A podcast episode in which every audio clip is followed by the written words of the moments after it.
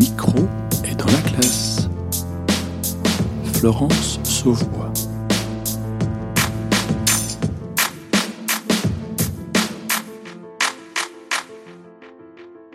Nous sommes au début du mois de mai et nous entamons en France la huitième semaine de confinement suite à la pandémie du Covid-19.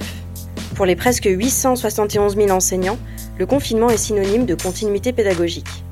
Les professeurs ont adapté leur méthode de travail pour s'assurer que les élèves poursuivent chez eux les apprentissages scolaires. Et pour les 12 millions d'élèves et leurs parents, avec le confinement, l'école s'invite à la maison. Mais dans quelles conditions? Afin de comprendre comment cette continuité pédagogique est mise en place à l'échelle de toute une communauté éducative, ce mois-ci, le micro est dans la classe change de destination. C'est au cœur des foyers, des enseignants, des personnels administratifs et des familles du lycée Condorcet que notre micro est parti recueillir des témoignages. Pour ce numéro spécial, nous partons à la rencontre de la communauté éducative du lycée de Saint-Priest, dans la banlieue de Lyon. C'est pour moi un épisode un peu particulier, puisqu'il s'agit du lycée où j'enseigne. Bonjour. Est-ce que vous m'entendez là? Vous m'entendez? Pourquoi personne ne me répond là? Est-ce que vous m'entendez? Ah, qu'est-ce qui me met sur le WhatsApp? Ah, j'ai pas activé le chat. Alors. Bon, ça commence bien. Euh, alors, publier les messages dans le chat. Et là, est-ce que vous m'entendez? Ah, super. Allez, c'est parti. Monsef euh, Mawesh, proviseur du lycée Condorcet à Saint-Priest, lycée général et technologique scolarisant 1530 élèves, donc de la seconde vers euh, les classes BTS et CPGE, euh, ECT. peut vous dire que dès l'annonce de la fermeture de l'établissement, il fallait euh, s'assurer que tous les outils numériques et de continuité pédagogique euh, recommandés par l'institution soient opérationnels.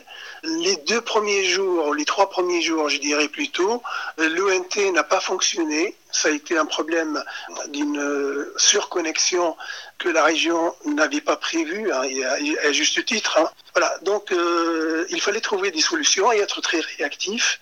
Je salue l'ingéniosité et l'intelligence des équipes qui ont retrouvé d'autres solutions sur euh, les recommandations des corps d'inspection de l'institution par la plateforme de la classe.com, du CNED et des outils numériques qui ont permis quand même de faire en sorte qu'ils gardent le lien. Céline Castillo, je travaille au lycée Condorcet.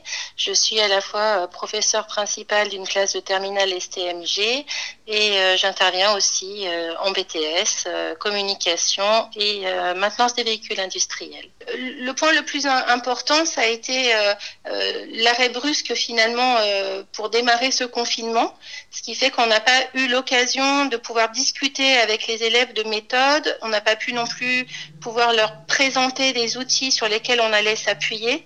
Donc au début, je me suis euh, vraiment euh, contentée euh, de, des outils qu'ils connaissaient déjà, c'est-à-dire l'ENT, l'espace classe, le cahier de texte. Et voilà, on a vite compris que ça n'allait pas pouvoir suffire. Et voilà, il a fallu travailler avec d'autres outils. Donc moi, je faisais déjà des capsules vidéo dans un autre cadre et j'avais déjà un outil de capsule vidéo à la maison. Donc c'est pour ça que je privilégie ceci.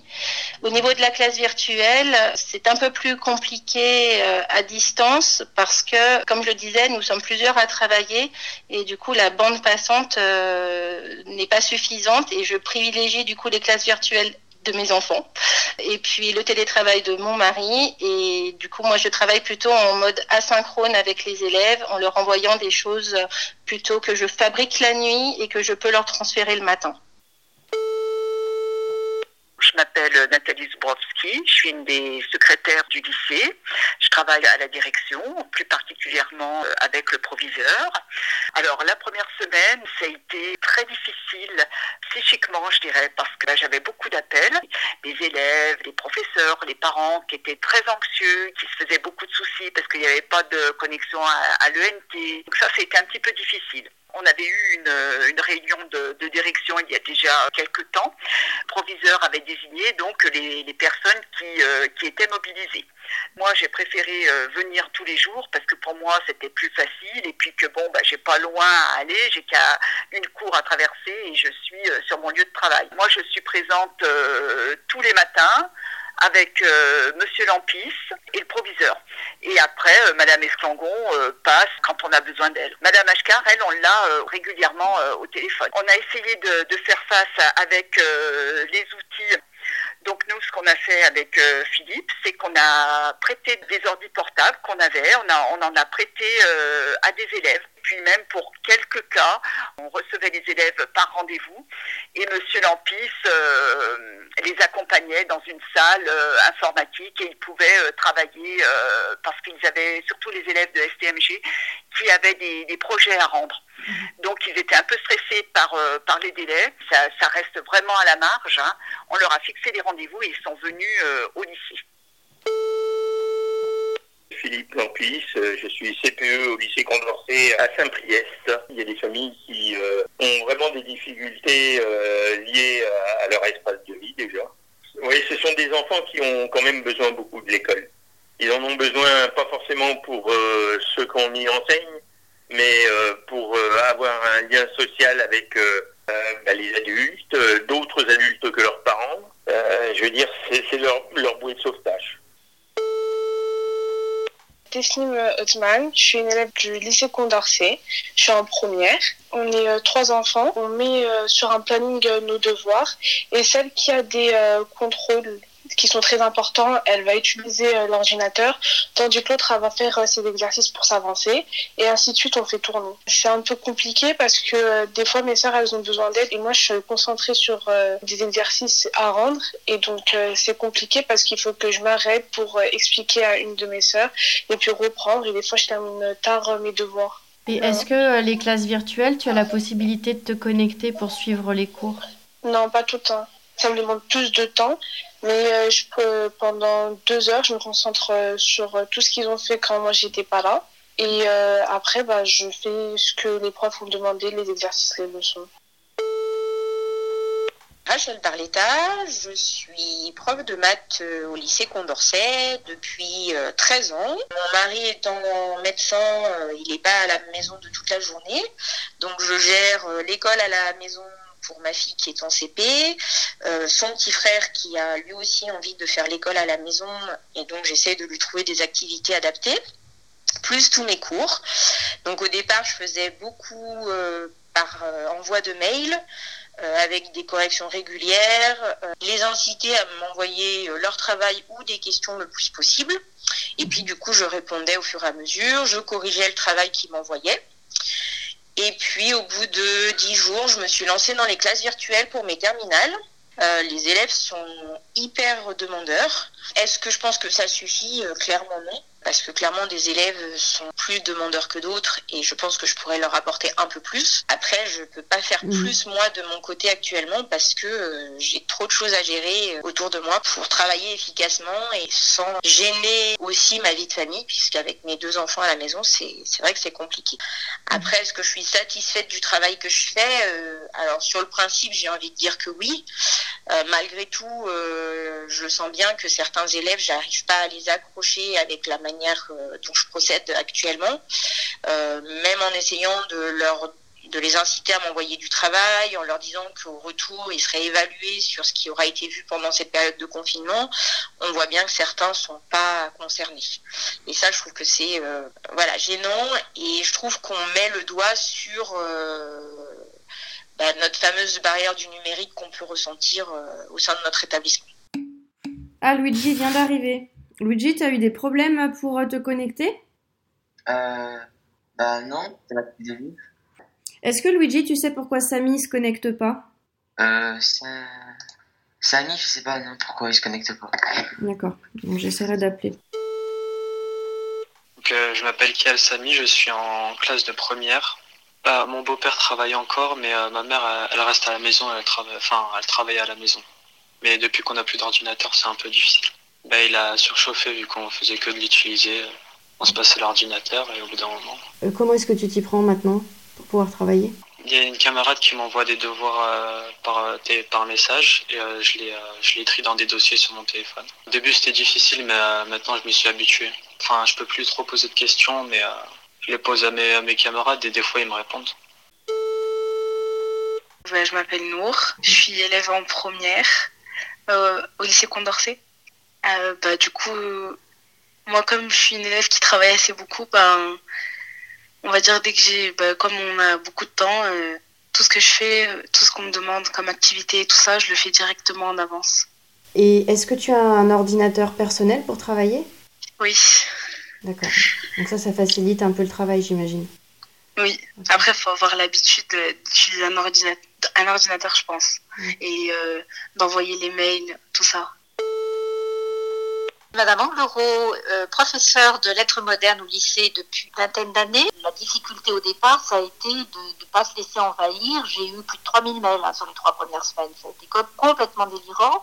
Donc il a fallu s'organiser, apprendre à travailler à distance de façon un petit peu plus cohérente en hiérarchisant euh, les priorités. Et après, euh, pareil, au bout de 15 jours, très vite, pour récupérer ce qui était sorti de nos radars, j'ai téléphoné directement aux familles, de nombreuses fois, d'abord deux fois par semaine, euh, deux demi-journées complètes, et puis ensuite de façon beaucoup plus euh, ponctuelle, euh, pratiquement tous les jours, j'ai un, deux, trois ou quatre cours que je fais individuellement par téléphone aux élèves, parce qu'ils sont perdus. Euh, les élèves m'envoyant un mail, Madame, je suis perdue, Madame, je comprends pas.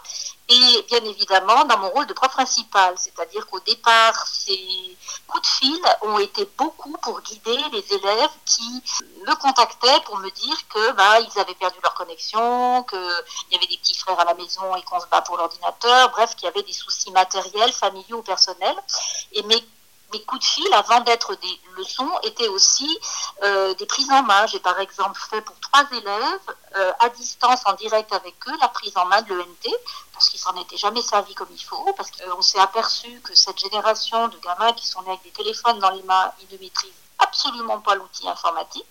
Et j'ai dû apprendre par téléphone en direct avec des gamins qui me donnaient leur code ENT et en étant en direct avec eux, leur apprendre à faire des copier-coller de fichiers, enfin des choses qu'on pensait totalement maîtrisées puis qui ne l'étaient pas. Quoi.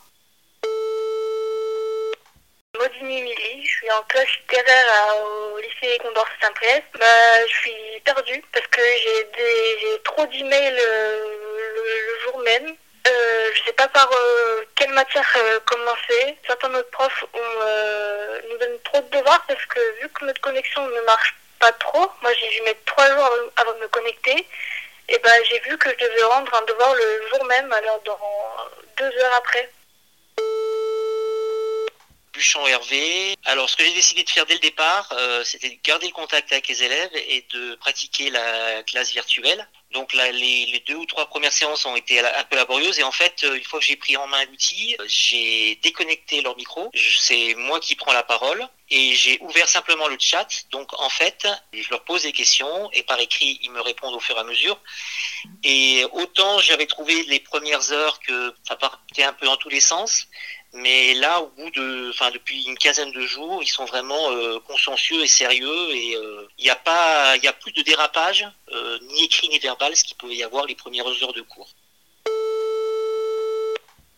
Euh, je m'appelle Shaïa Isola, j'ai 16 ans et je suis en classe de première.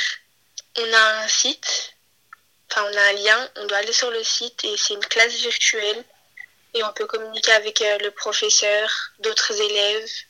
Je trouve que c'est bien puisque si si on a des questions, on peut parler au professeur, on peut interagir, etc.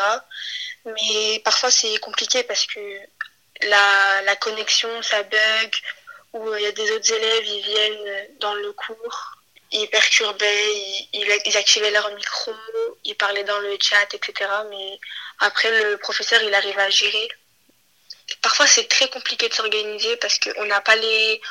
Il y a certains professeurs qu'on voit pas en classe virtuelle et ils nous donnent des devoirs. Donc du coup, c'est mélangé, c'est compliqué à s'organiser, etc. Mais euh, pour m'en sortir, je fais un planning. Bénédicte Kebaili, j'ai 40 ans et je suis maman de trois enfants. Je suis enseignante euh, en mathématiques au lycée Condorcet depuis 8 ans. Voilà, je, je prends en classe virtuelle 4 heures mes, ma classe de terminale S et 3 heures ma classe de seconde. Voilà, ces, ces temps de classe virtuelle sont vraiment des temps consacrés à l'explication des leçons ou des exercices euh, qu'ils ont préparés à la maison. En seconde, j'ai à peu près 12 élèves régulièrement en présence, mais sur 33. Donc ça fait pas beaucoup, ça fait vraiment que un tiers de la classe. Et euh, sur les, la classe de terminale S, euh, j'ai à peu près 23, 24 élèves présents sur 35. Alors ils sont assez efficaces parce que du coup, je les trouve précis dans leurs questions. Ça les invite vraiment à me dire, je n'ai pas compris à tel endroit, euh, sur telle question, alors qu'en classe, euh, ils auraient plus tendance à me dire, j'ai rien compris. Donc je vais vous couper les micros et on fonctionne comme la dernière fois. Si vous voulez intervenir, vous prenez la parole. Euh, Enfin, vous me demandez la parole. Ou sinon, on fonctionne par chat. On va commencer par euh, le schéma qui est ici. Si on s'intéresse aux limites de plaques, là, sur euh, ce schéma, on a combien de plaques du coup? Non. Non. Non. Non. non. Non. 6. 6. Est-ce que vous pouvez écrire? Julien, si tu prends le texte, tu peux écrire 1, 2, 3, 4. Je te mets le micro aussi. Comme ça, tu peux commenter ce que tu fais. Très bien. Première plaque. Comment tu as fait pour pouvoir délimiter ces plaques Alors, j'ai délimité les plaques. Bah, j'ai regardé. euh, genre, soit il y en a une qui s'enfonce sous l'autre, Mhm. ou soit il y a une dorsale. Euh, je m'appelle Romain Zanqui, j'ai 17 ans et je suis en première D. On a une tablette et deux ordi. Généralement, je commence à 9h30, je m'arrête à midi, je reprends vers 14h et je finis grand max à 18h. Mais comme on travaille à la maison, c'est un peu... Il y a, des moments où on travaille un peu moins. C'est plus difficile parce qu'il y a certains profs qui en profitent un peu entre guillemets et qui nous, nous en demandent beaucoup plus. Il n'y a pas aussi l'interaction euh, élève-prof euh, en vrai. Donc c'est beaucoup plus compliqué. Des fois, on n'ose pas trop poser des questions parce qu'il faut les taper. Et des fois, le prof, il, il passe à autre chose. Donc on est un peu sur la retenue.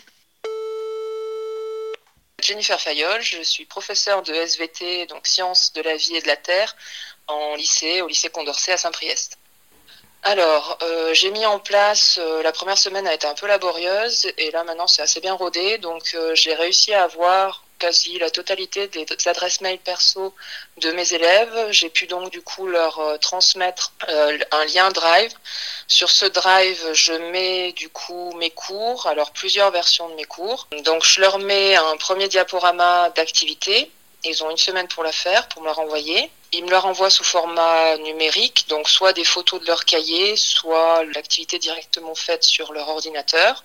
Ensuite, euh, du coup, moi, je lis leurs copies et je leur envoie des commentaires. Alors, à mes premières spécialités, c'est des commentaires personnels euh, vraiment sur leurs copies. Pour mes euh, secondes et mes premières troncs communs, là maintenant, je fais des euh, un peu plus un mail groupé où je liste toutes les erreurs que j'ai pu retrouver et les conseils que je peux leur donner pour qu'ils améliorent leurs réponses. Je donne une correction finale la euh, semaine suivante avec le cours et je leur donne donc le diaporama en version PDF et je leur fais aussi une version audio commentée donc sous forme de vidéo. Je fais aussi une troisième version pas diaporama, mais une version imprimable de mon cours et de mes corrections pour notamment que j'envoie au professeur principal de certaines classes, euh, aux élèves qui n'ont pas accès à un ordinateur ou à une connexion Internet suffisante. On va leur envoyer les cours par euh, la poste. Chaque semaine, on reçoit des mails de nos inspecteurs.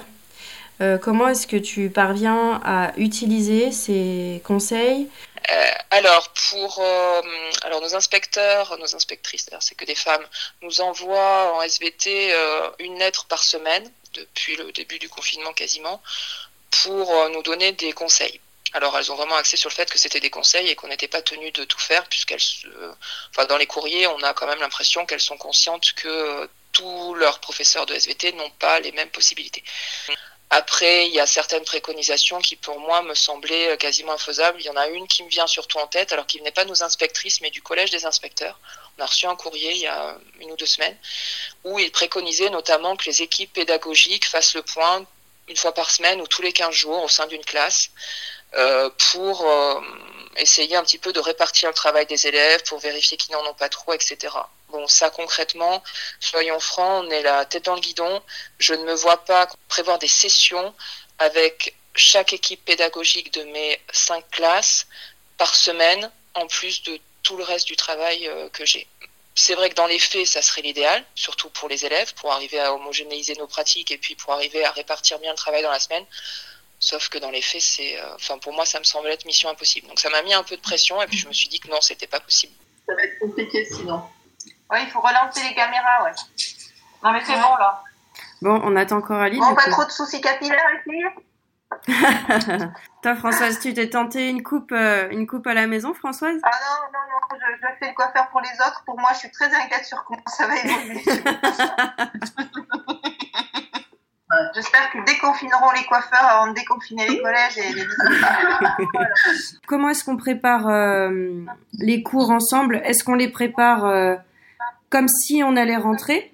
C'est-à-dire euh, avec des TP, des trucs comme ça pour le, le dernier thème? Ou est-ce qu'on les prépare euh, des deux manières? Ou est-ce qu'on les prépare euh, que en mode confiné quoi? On aura juste le temps de faire des évaluations. Hein. Mais Si on, on peut pas, on peut pas On faire. va- si on va jusqu'au 4 juillet, non, on aura plus que Ouais. ça.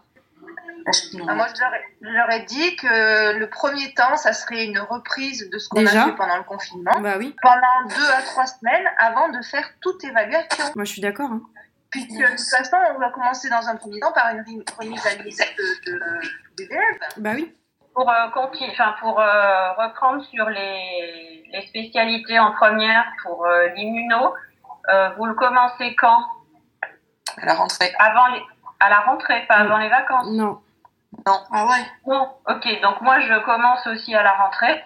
Euh, pour moi, euh, je vais le préparer euh, en mode confinement. hein. Ah oui, d'accord. Parce que, à mon avis, enfin, moi, moi, je pense que je vais beaucoup m'appuyer sur le, le bouquin parce que j'ai pas mal d'élèves qui ont de gros problèmes de, en termes de matériel et qui ont pas grand chose chez eux. Et comme on aura, on a effectivement du temps, euh, bah, de faire des choses quand même lentement pour qu'ils pigent bien, quoi, parce que l'immuno, c'est compliqué. Adeline Uncheringer et je suis professeure de philosophie au lycée Condorcet. En gros, euh, bah, j'ai essayé de euh, rythmer les journées. Voilà, je me lève le matin pour euh, écrire euh, mes cours parce que je vais envoyer une partie, enfin, j'envoie tous mes cours écrits et en fait, euh, je dois énormément les détailler. Euh, et donc, au bout d'une semaine et demie que je leur avais envoyé du contenu, ils m'ont dit, Madame, on comprend rien depuis le début du confinement, on n'y arrive pas du tout euh, sans vos explications. Enfin, en tout cas, sans, sans effort de- d'oralité en fait autour de, de ce que je leur envoyais, les polycopiés, etc. En fait, ils avaient beaucoup de mal. Et est-ce que tu as eu des questions de leur part suite à l'annonce du ministre sur la manière dont allait se dérouler le bac cette année? Oui, ouais, j'ai fait une classe virtuelle de plus d'une heure pour répondre à leurs questions. En fait, on s'est consacré à ça.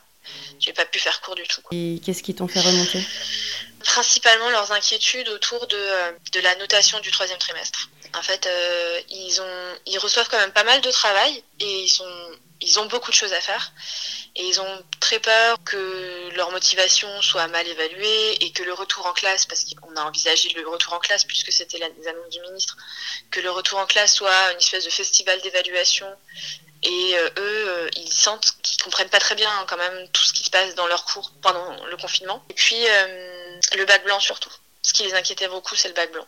C'est qu'en fait, la note du bac blanc va compter énormément. Du coup, pour le troisième trimestre, puisque ce sera peut-être leur seule note. Face à une situation incertaine, nous avons donc écarté une solution mixte qui aurait consisté à faire passer une ou deux épreuves aux élèves et de valider le reste de l'examen en contrôle continu. Parce que nous ne pouvons garantir de façon absolue la tenue d'épreuves écrites dans le calendrier prévu et au regard des conditions sanitaires, l'ensemble des épreuves du brevet et du baccalauréat général technologique et professionnel sera validé en contrôle continu. Bah, moi, je suis euh, de nature euh, très anxieuse. Du coup, bah, ça m'a soulagée de pas euh, de pas aller dans, dans un lycée que je connais pas. Moi, ça va vu que je travaille tout au long de l'année et que j'ai eu des, des une moyenne, ça va pour moi. bah, ça me fait pas trop trop de problèmes. C'est surtout le troisième trimestre que je, je- je sais que ça va me faire baisser ma moyenne. Parce que tu as qu'une note et que c'est le bac blanc et que pour l'instant, Ouais, j'ai deux notes. J'ai ma note d'anglais et ma note de littérature. D'accord. Avant qu'on fasse le, ah, le, le cours de, de SVT qui va être assez court. Alors attends. Romain, ceux qui ont une moyenne inférieure à 8 en tout.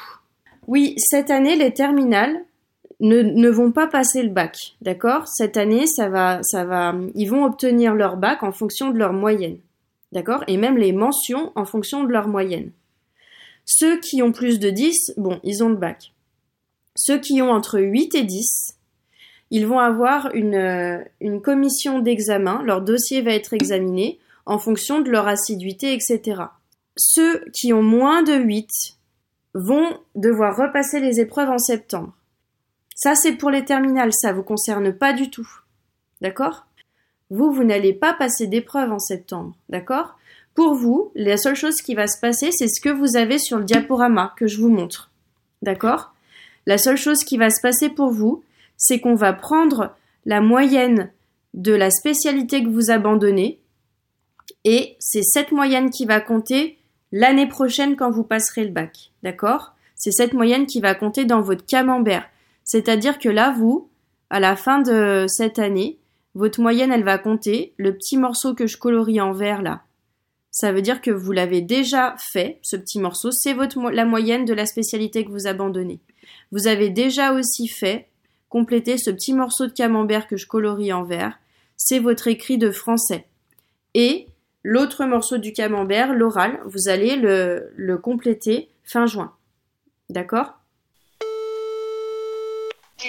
Billon. Euh, je suis maman au foyer, que j'ai quatre enfants. J'ai Paul euh, qui a 22 ans, j'ai Nicolas qui a 19 ans, j'ai Maxime qui a 18 ans et j'ai Alizé qui a 11 ans.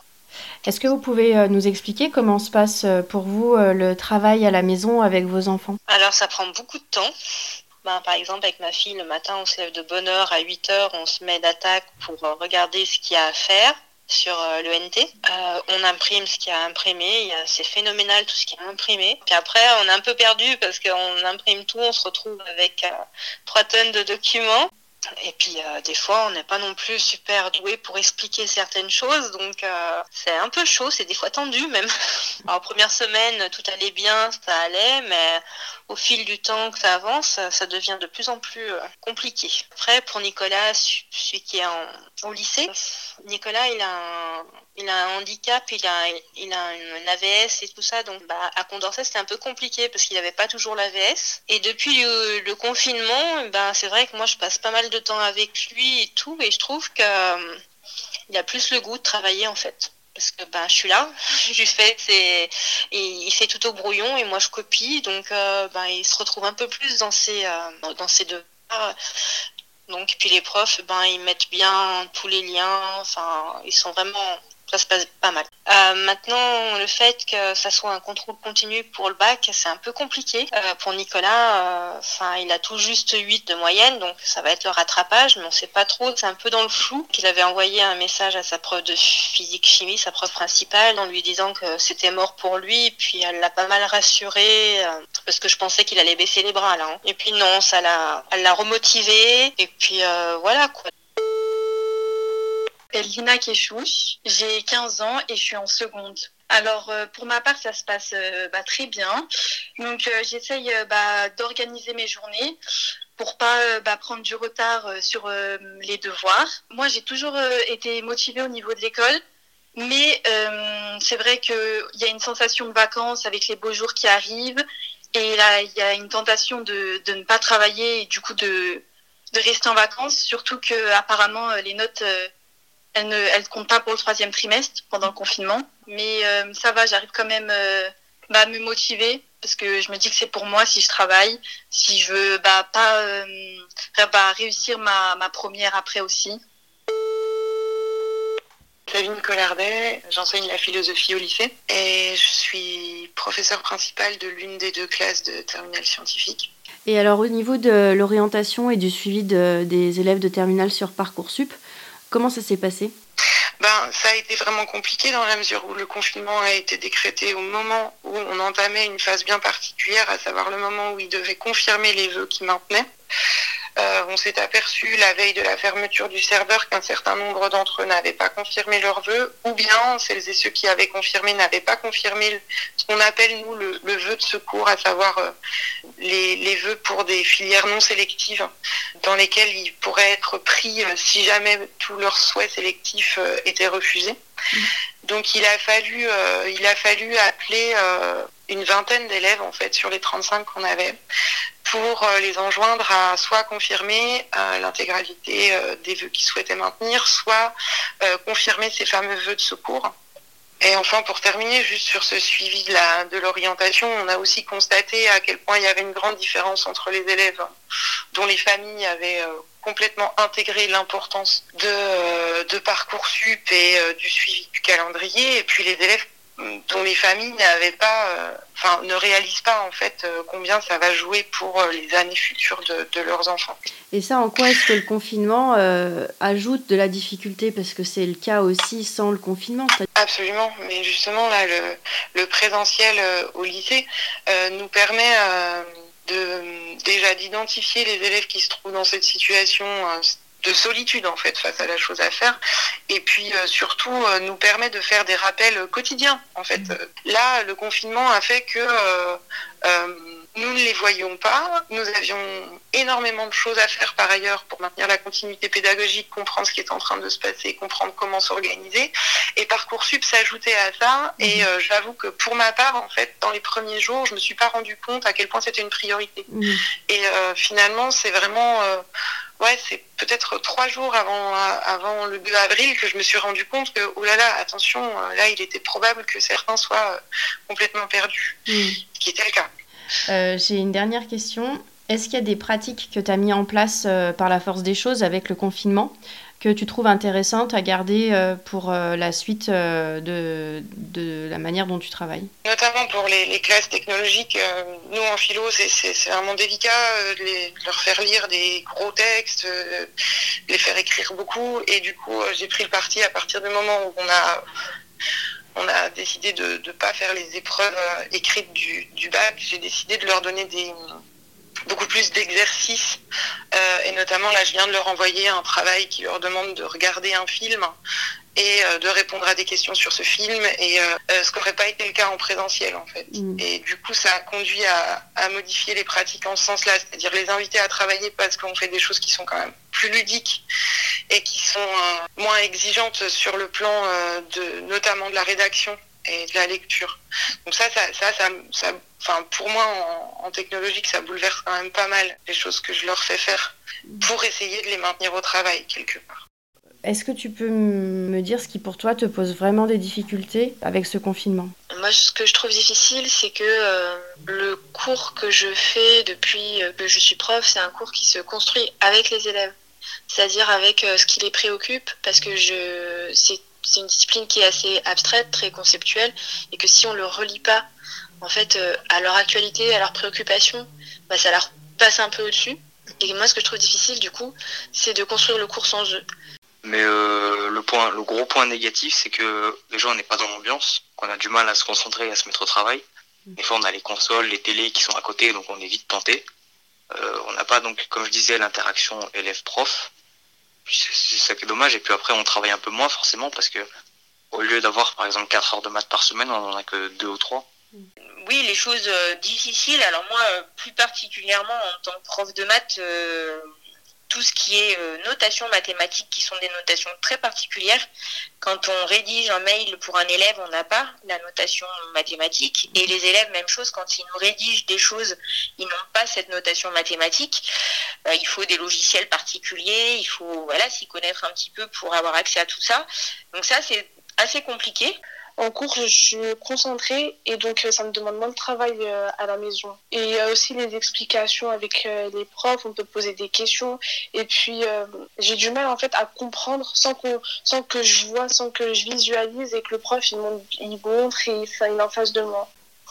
Ce que je voudrais rajouter, c'est qu'on mesure combien ce fameux présentiel dont on nous avait dit qu'on pourrait s'en passer. Il y a quelques années, je me souviens d'un inspecteur nous disant qu'il serait inutile euh, dans quelques années. Eh bien, on mesure combien il est nécessaire. Euh, on comprend qu'il y a des choses qu'on peut faire en distanciel, très bien, très efficacement. Et on comprend le caractère irremplaçable du face-à-face avec l'enseignant. Les parents nous le disent, les élèves nous le disent, leurs profs leur manquent. Et ce qui manque aussi beaucoup, c'est le groupe parce qu'ils s'aperçoivent en étant loin de nous, combien dans la classe, dans l'espace de classe, dans l'échange avec le prof et dans l'échange entre eux devant le prof, euh, ils sont plus heureux en fait.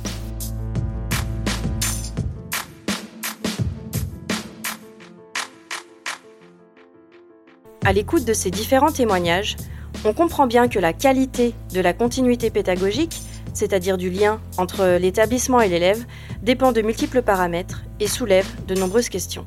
D'abord, du point de vue des enseignants. Ont-ils suffisamment de temps? Du temps pour s'assurer du suivi de leurs élèves, du temps pour modifier et adapter leurs supports, du temps pour se former à de nouveaux outils, du temps pour maintenir le lien avec les élèves fragilisés par ce confinement, avec ces élèves qui décrochent? Ont-ils les moyens matériels, en termes d'espace par exemple, pour enregistrer une capsule vidéo sans que les voix des enfants ou du conjoint s'invitent pendant le cours. Et en termes d'outils, ont-ils une connexion Internet suffisante pour que la séance de classe virtuelle ne soit pas interrompue sans arrêt? Et les plateformes numériques de communication fonctionnent-elles correctement pour transmettre le travail aux élèves? Ensuite, du point de vue des élèves, quelle est leur situation sociale et familiale pendant ce confinement? Est-ce que l'environnement et les relations familiales sont propices au travail? Sont-ils stressés, angoissés par la situation sanitaire et par leur scolarité? Ont-ils à leur disposition des outils numériques pour recevoir les activités demandées ou suivre les cours à distance? Et aussi, savent-ils utiliser ces outils numériques qui sont indispensables pour communiquer avec les enseignants?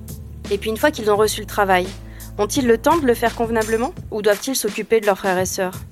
Parviennent-ils à gérer ce temps de travail et à être concentrés et productifs? Est-ce qu'ils sont autonomes sur le plan scolaire?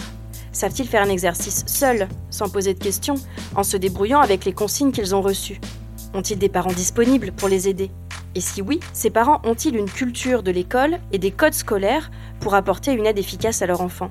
Ces devoirs, qui peuvent sembler tout à fait inoffensifs hein, du point de vue du professeur, sont-ils source de conflits à la maison? Finalement, avec le confinement, aux problématiques habituelles liées à l'école s'ajoutent de nouvelles, causées par la distance et l'isolement. Le micro est dans la classe, c'est fini. Je voudrais remercier chaleureusement tous les acteurs du lycée Condorcet qui ont répondu favorablement et sans hésiter à mes demandes d'interview. Je voudrais aussi adresser un grand coup de chapeau à l'infirmière scolaire du lycée qui est allée renforcer les rangs des soignants sur le terrain. Bravo aussi à l'équipe de sciences industrielles qui a utilisé son imprimante 3D pour réaliser des masques à visière à destination des soignants de plusieurs EHPAD et hôpitaux lyonnais. Et enfin, merci à la référente ENT du lycée qui est restée disponible pour nous accompagner dans les débuts chaotiques du confinement alors qu'elle était en congé maternité. On se quitte en écoutant la lettre d'une auditrice sur les mots bleus de Christophe. Madame de Suny, vous avez été ma professeure de français et ma prof principale pendant trois ans, de la sixième à la quatrième. Vous avez pris votre retraite en juin 1993. Je me rappelle, j'en ai pleuré. À l'époque, j'étais malvoyante, et intégrer une élève handicapée dans une classe ordinaire, ça relevait de la gageure. C'était sans compter sur votre générosité et votre ténacité. Aujourd'hui, je suis aveugle et bibliothécaire, et je sais que sans vous, je n'en serais pas là. Pendant trois ans, vous avez transformé tous les projets pédagogiques pour qu'ils me soient accessibles et que mes petits camarades sortent de là avec l'idée qu'être handicapé, ça n'empêche pas de faire plein de choses.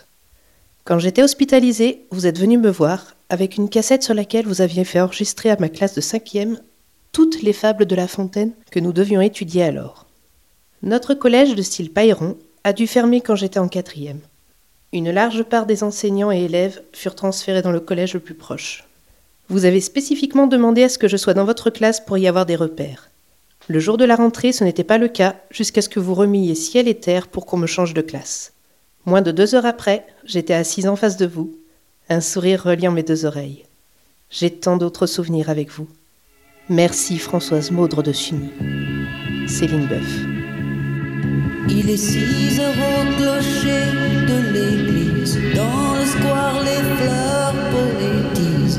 fille va sortir de la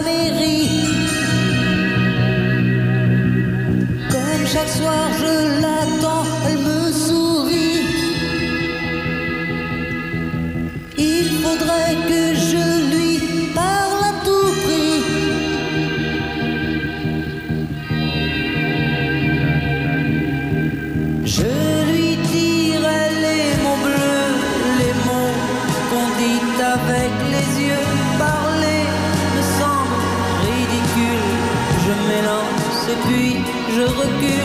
devant une phrase inutile qui briserait l'instant fragile d'une rencontre,